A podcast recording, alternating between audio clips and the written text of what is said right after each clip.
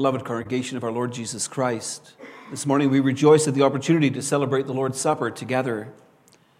For the Lord's Supper reminds us of the redeeming work of Jesus Christ. It assures us of his continued blessings, and it helps us to look forward to his return. To celebrate the Lord's Supper in a meaningful way, we need to know who our Savior Jesus Christ is and the mighty works that he has done and continues to do for us. To help us to know Jesus Christ, this morning we'll look at the final prophecy that Balaam made before Balak, king of Moab. Now, Balak had hired Balaam to come and curse Israel, but all Balaam did was bless them three times. Now, Balak is disgusted and he sends him away. Yet before Balaam leaves, he offers one more oracle. He said, Come, I will let you know what this people will do to your people in the latter days.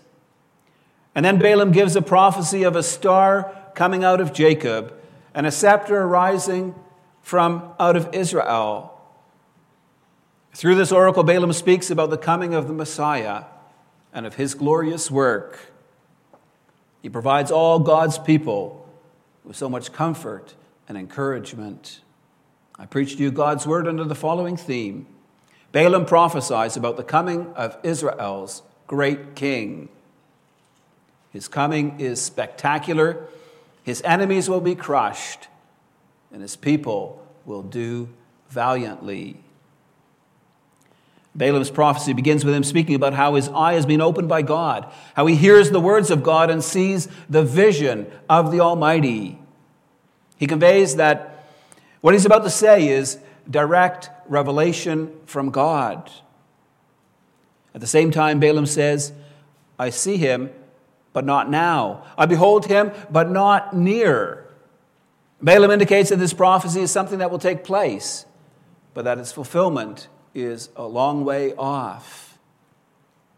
Then Balaam gets to the heart of his prophecy. He says, a star shall come out of Jacob, and a scepter rise out of Israel. Now, a scepter is a rod or staff, often decorated with gold and jewels. It is a symbol of power in the hand of a king. Just think of the story of Mordecai telling Esther that she needs to approach the king for the sake of the Jewish people. If she went into the presence of the king uninvited, she would be killed unless he extended the scepter to her. Thus, a scepter is a symbol of the authority and the power of a king. When Jacob blessed his sons, he too spoke of how the scepter would not depart from Judah, nor the ruler's staff from between his feet. That too is a prophecy of how a mighty king would arise out of Judah's line. Balaam makes a similar prophecy he sees a scepter arising from Israel. From this vast people in front of him will arise a ruler who will sit on a throne and who will exercise power. Now, of itself, that's not all that surprising. The nations all had their own kings. It was expected Israel too would have its own king. But Balaam sees more than just your average ruler.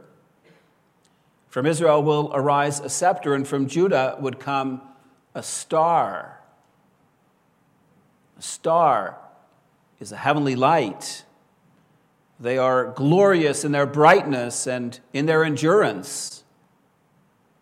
If you're called a star today, it's because you excel in ways above all those around you. So, this scepter coming from Israel will not be a passing power.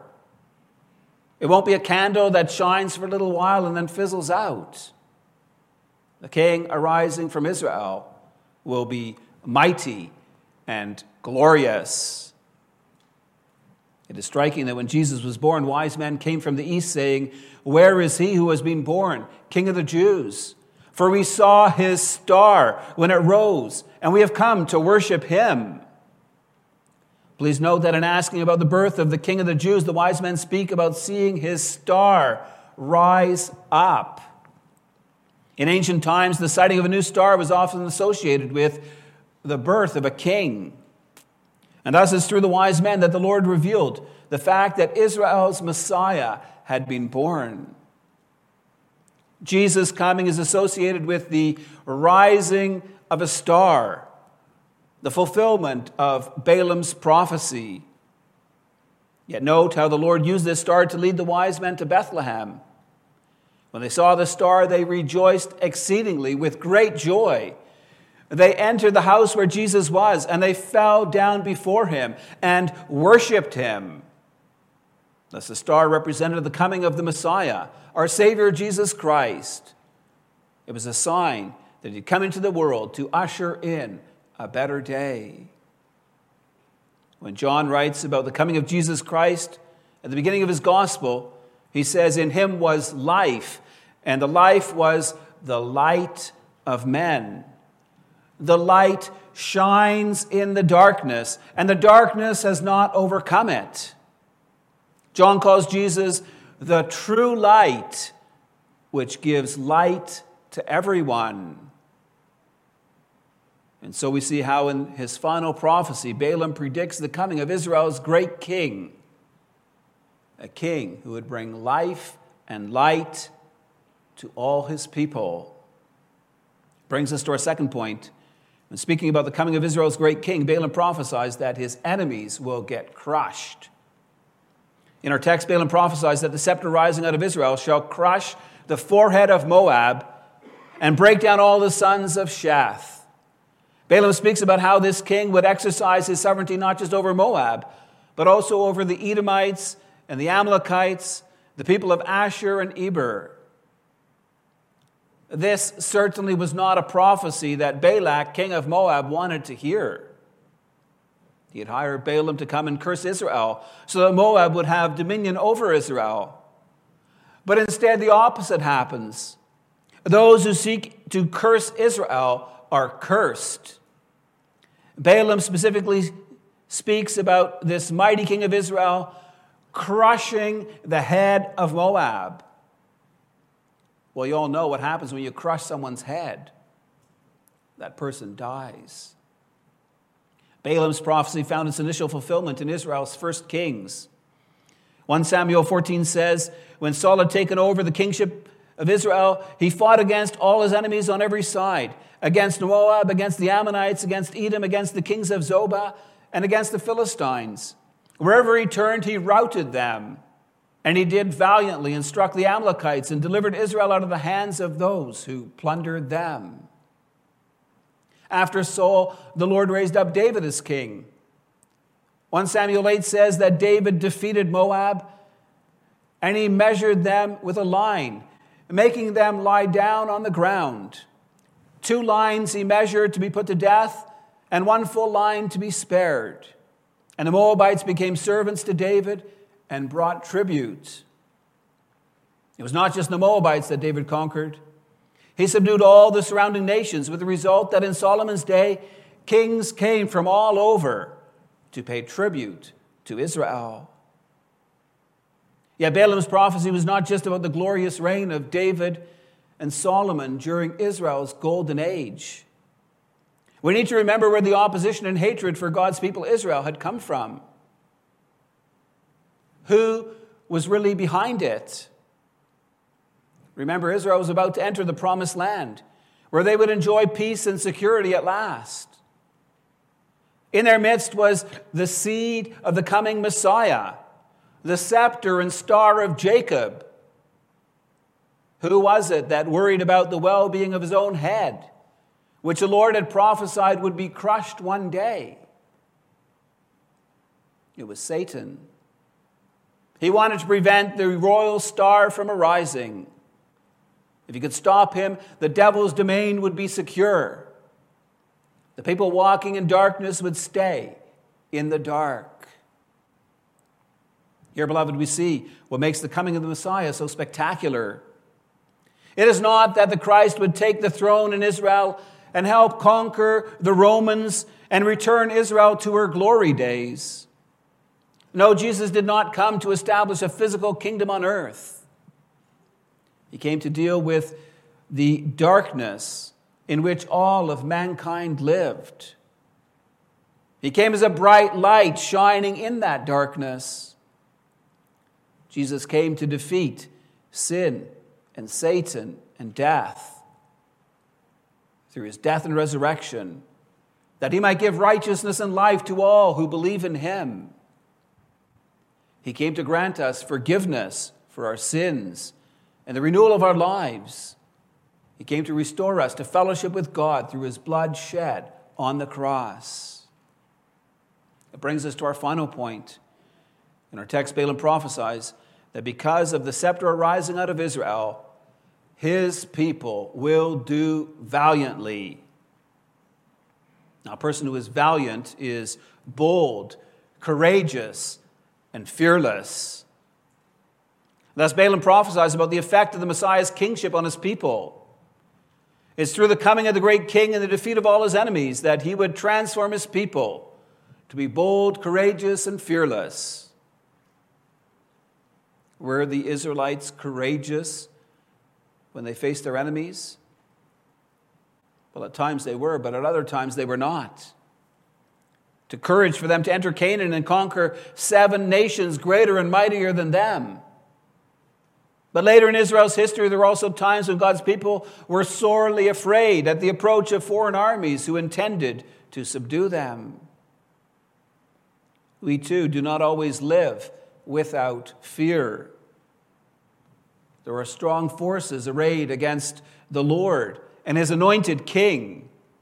Nations and rulers rise up and plot against the Lord and against his people. So, how do we know that God's people will do valiantly? Where does our safety and our security come from? It comes from knowing who Jesus is and what he has done for us. He has not only come to redeem his people and to restore us to righteousness and life. After his earthly ministry, Jesus ascended into heaven and sat down at the right hand of God all authority in heaven and on earth has been given to him. Jesus Christ is King of kings and Lord of lords. Christ has defeated the evil one and bound him. So the forces of darkness that were behind Balaam are broken. Christ has made glorious promises to us but how nobody and nothing will be able to separate us from the love of his from his love. But beloved, that's not always obvious to us. We're living in an increasingly corrupt society. Many things the Bible identifies as sin are celebrated as living in freedom. And we as Christians are not willing to join in with the world in its debauchery and its licentiousness, we're often slandered and reviled. So, how can we say that God's people will do valiantly? The Bible talks about the struggles and the persecution that many will have to endure for the sake of their faith. How can we be bold and courageous and fearless in the midst of our ungodly culture? Oh, beloved, there's only one way it's by living with our eyes fixed on Jesus. Jesus had to walk the pathway of suffering to attain glory. And he made it clear that we are to follow in his footsteps. With eyes of faith, we need to hold on to the fact that Jesus truly is King of kings and Lord of lords, that he has power and dominion over all. What helps is knowing the promises that Jesus has made to us. In fulfillment of Balaam's prophecy, Jesus called himself the bright morning star. He said that in Revelation 22 16. The morning star is a reference to a bright star that appears in the sky at certain times of the year. Actually, it's not really a star, it is the planet Venus. It reflects the rays of the sun just before the break of a new day. It symbolizes the coming of a new day. whenever we see the morning star rise up in the night sky, we are reminded that our Savior will soon come back on the clouds of heaven. As Messiah, he will come to usher in a new day, a time when all gloom is put to flight, a time when Christ will provide his healing light. Soon we will see the light of the glory of God in the face of Jesus Christ. We will know him as we are known by him. Life will be full, complete, perfect. With Christ, we will be eternally content. So we see, beloved, that in the Lord's Supper, we don't just remember what Christ has done for us, we also look forward to his return when he will reign over all things as king, and when we may share in the joy and the glory he has promised. Amen. Let's respond to the gospel message by rising and singing from hymn 19. We'll sing stanzas 1 and 4.